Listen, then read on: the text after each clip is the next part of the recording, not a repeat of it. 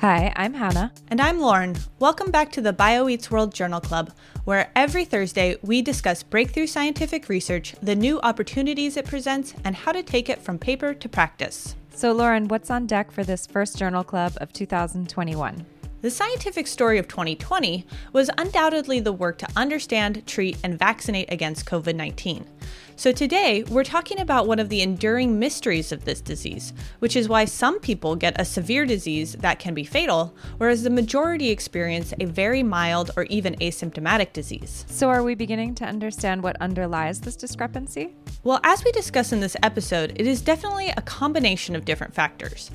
I'm joined today by Doctor Helen Su, Chief of the Human Immunological Diseases Section at the N I H and co-leader of the COVID Human Genetic Effort.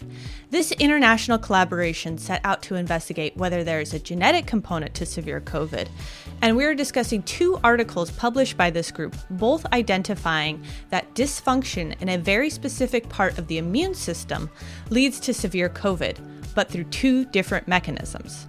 We break down these two mechanisms, how these results can inform treatment, and how this collaboration was able to uncover these important findings in record time. We begin with what we know about the predisposition to severe COVID.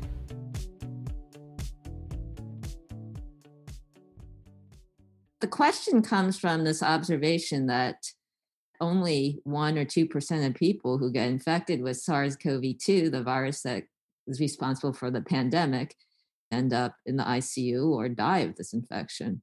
Why is there so much difference? Is it possible that these differences are due to the virus itself or the dose of the virus, or is it something in the host physiology that's underlying this discrepancy? Probably uh, the answer is both. um, in science, it's always both. Yes, yeah, we know in um, in lots of studies, especially in animal models of infection, the amount of virus that you expose an animal to is a big factor. More virus usually ends up with worse disease. So that's one possibility, but there are other factors like age, certain uh, pre-existing medical conditions, and then male sex is also associated. Those risk factors contribute, but they're not the sole determining factor. And we know from our own experience in the field, genetic factors can also be major players, and that's where we set our studies out. So what do we know about the genetics that lead to a susceptibility to severe infectious disease? Most of our knowledge comes from studying um, patients with rare inherited immune deficiencies. And this field started out looking at patients with like uh, severe combined immunodeficiency, which is, you know, a very rare disease. It causes a bubble boy syndrome. And those people tend to get sick with all sorts of viruses, bacteria, et cetera, okay? But as we study these patients more, we kind of realize that some of these patients with these inborn errors of immunity can also have problems with a much narrower spectrum of infectious agents. And one particular class of these, they actually have mutations in genes that are important for intrinsic or innate immunity. So these patients generally seem healthy because they don't have big problems with large parts of their immune system crippled. It's this particular part of the immune system that recognizes the microbes and responds in a pathway that's not completely compensated by the multiple genes in the immune system. So the initial understanding that genetics can predispose you to infection came from studying these people who have, you know, these ultra rare mutations in their genome that leads them to be just prone to everything. You know, the classic example is the bubble boy who, like, any exposure to any kind of microbe whatsoever was going to lead to a very severe infection. That's the worst case scenario, but there's a spectrum from like bubble boy to like totally healthy human person. And kind of in between there, there are these variants, these mutations in the genome, which can predispose you to be more susceptible to an infection by a specific pathogen. And in this particular case, you're looking to see the people who have severe COVID, do they have mutations that predispose them to get severe COVID that, you know, kind of look similar to what we've seen before with these patients who have these like rare, severe diseases. Exactly. And we have hypotheses about which genes or which subsets to focus on based upon a large body of work that really point to the pathway we should be first looking at, which is the type one interferon pathway. It's kind of like, instead of giving like the entire human genome or even the eighteen hundred genes that we know are involved in immunity and saying, out of all of these genes, out of all of these possible mutations, which ones are predisposing for severe COVID? It's instead taking this subset that we know are involved in predisposing people, kind of focusing your search in that area. So the type one interferon system seems to be very critical. Can you talk to me about this system, kind of what's its function in normal innate immunity? The type one interferon pathway is a way that the body recognizes that there is a virus infection, and it allows the body to respond very quickly. Even before classical cells of the immune system, the white cells, such as the cytotoxic T lymphocytes that kill off virus-infected cells, the B cells that make antibodies that neutralize the virus, those things take time. And so your body can't wait that long for it to re- do something about a virus. So this part of immunity is actually occurring in cells that you don't usually think of as being part of the immune system. These are cells that get infected. So it could be a respiratory epithelial cell, like you breathe in SARS-C o V two or influenza infects that respiratory epithelial cell, and that actually triggers a series of events occurring within the infected cell. So the cell, first of all, recognizes things such as double-stranded R N A that is made in the process of a virus replicating within that cell. There are sensors within the cell that recognize that, and then they turn on the production of these type one interferons. So the interferons, they interfere by, they actually are secreted by the cells, right? They can actually act on neighboring cells who are not infected. So it sort of spreads the signal to other cells at risk, and through signaling pathways that ultimately actually inhibit viral replication. Okay. And then those uh, genes that are turned on, a lot of them are pro-inflammatory cytokines. They get secreted, they call them the rest of the immune system in.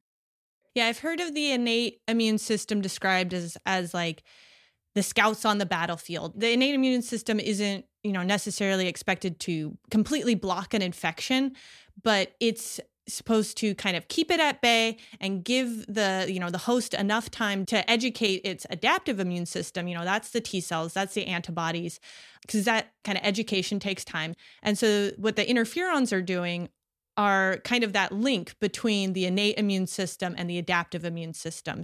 If you get rid of interferon signaling in any way, that will lead you to have a severe infection, like what we're talking about with severe COVID. Spoiler alert. So now that we have this background on what severe COVID is, why some people might be predisposed to it, what we know from studying other diseases of the immune system, and how important interferon signaling is to a successful immune response, let's dive into these two articles. So the first one is looking for whether inborn errors, so mutations in the genome, are the reason why some people get severe COVID. Can you describe how you set up the study? What's integral to the study is that it is an international collaboration in which we can look at enough patients who have rare gene mutations and derive conclusions that can be generalized to other patients, okay? So we started out with the hypothesis, again, the type one interferons. Defects in this likely lead to susceptibility to SARS-C o V two. And we decide to look specifically at thirteen genes in this pathway.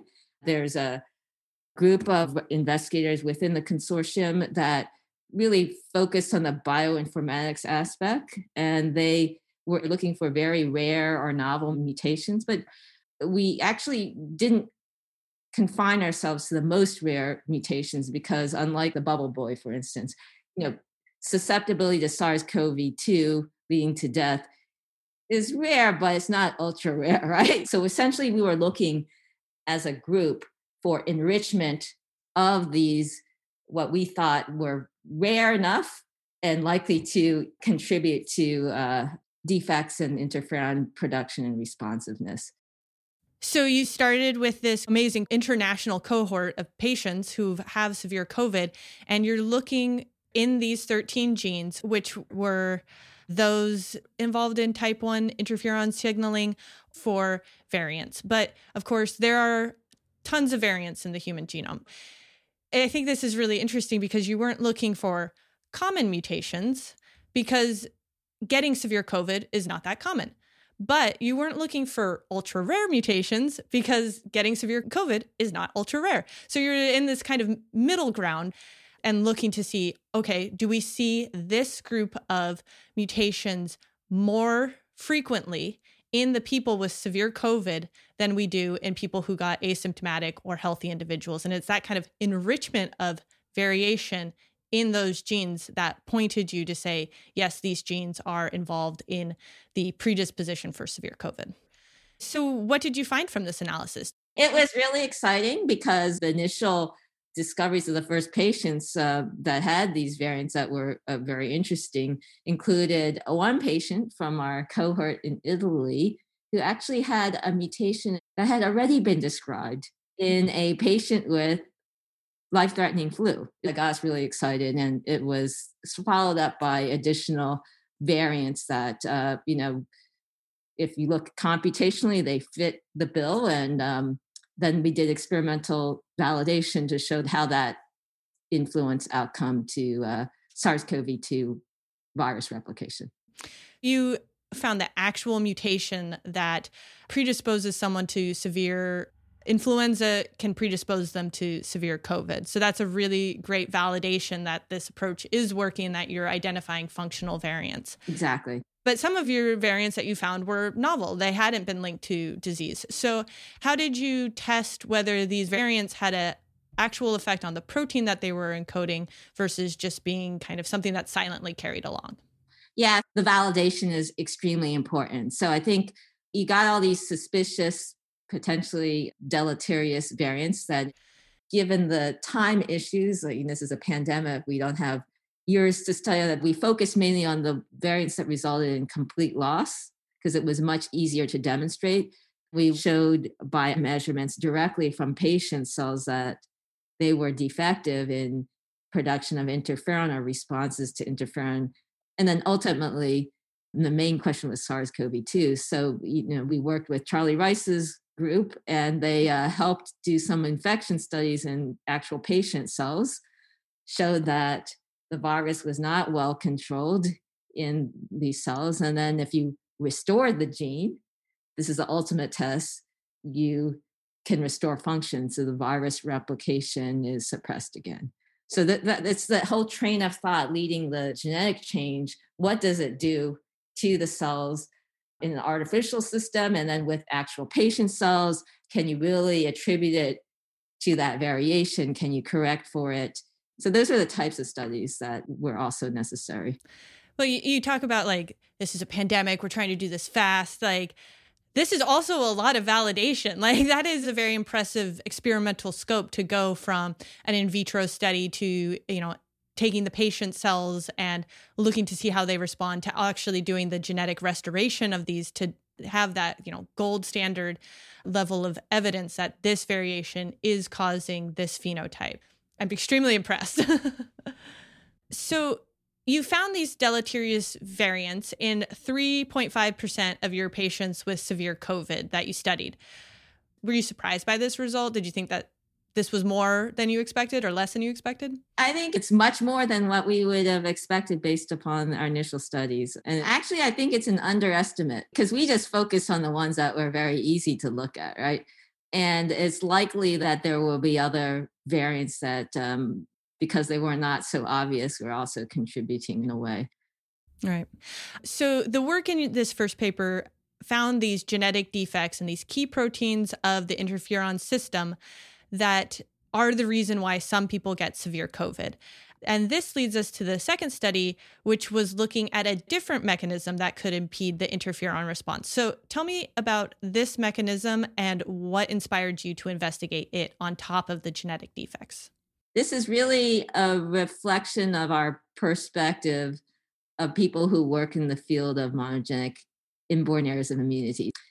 It turns out there's also precedent that you can have defects not through gene mutations, but defects through the production of autoantibodies, antibodies that bind up those cytokines and neutralize those cytokines. So it was natural for us to think, as these genetic findings were coming out with type one interferon pathway gene defects, whether you could also get the same outcome, life-threatening COVID nineteen disease, if you had defects that were due to autoantibodies, right? So they're acquired defects, not inherited defects. So from previous research, we had known that mutations in the proteins that make up the interferon signaling pathway could lead you to a higher susceptibility for severe infectious disease. But we also knew that having antibodies, autoantibodies, so your immune system incorrectly recognizing yourself as foreign, you could have these autoantibodies to these same proteins, and that would have the same effect. It would block the signaling. It would lead to a disruption in your immune response. It would let the virus proliferate and expand and cause you to be much sicker. So in the first paper, you looked at the genetics, and in the second paper, you're looking, do people have these autoantibodies? So how do these autoantibodies arise? We think uh, in many cases that probably autoimmune tendencies are due to some genetic factor, because you have genes that tell the immune system to be more reactive, and they could contribute to the ultimate development of autoantibodies. But most people with autoimmune disease, we haven't figured out, you know, what's the, the cause of that.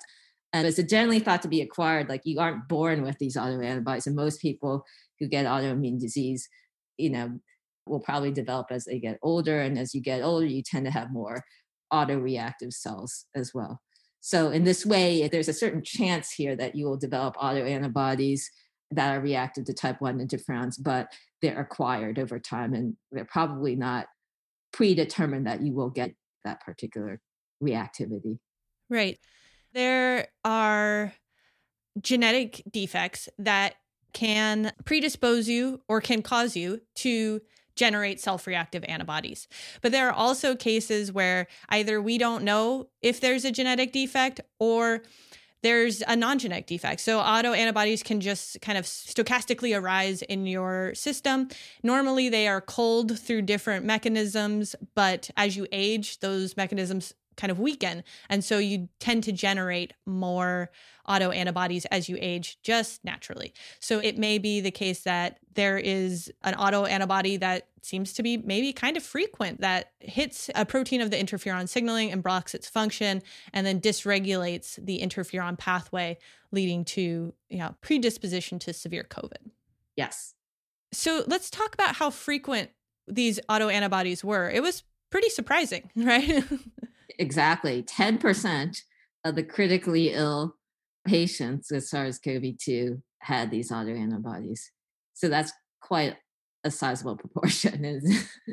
Right. And one thing that I found really interesting is that ninety-four percent of the people who had these autoantibodies were men. And we know that men are more likely to get severe COVID. So do you think that these autoantibodies are, you know, playing a really causative role in that reason why men get it more than women? Yeah, that's one obvious idea, is that because of the overrepresentation, that that is a contributing factor, maybe part of the mechanism. Yes. What's actually causing that? Uh, that's to be determined. It could be genetically based. It could be, you know, hormonally based. We don't know quite yet. The other thing interesting is you usually think that autoimmune disease is usually associated with women, right? But in this particular case, it's happening in men. So that's a sort of curious uh, observation there. How do you explain that? Future research project. Exactly. Yeah. So we know that, you know, your standard non-self-reactive antibodies are produced in response to pathogens.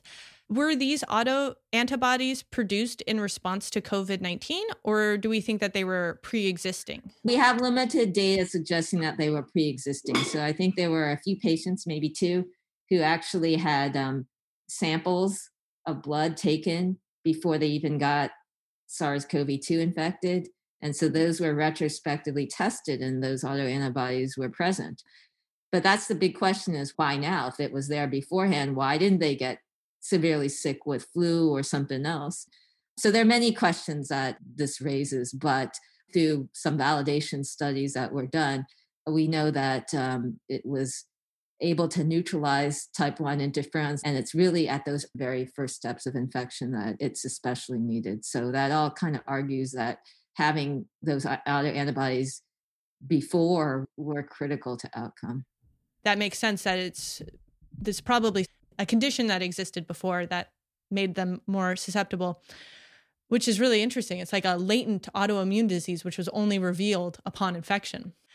So in combination, these two articles point to two causes of severe COVID.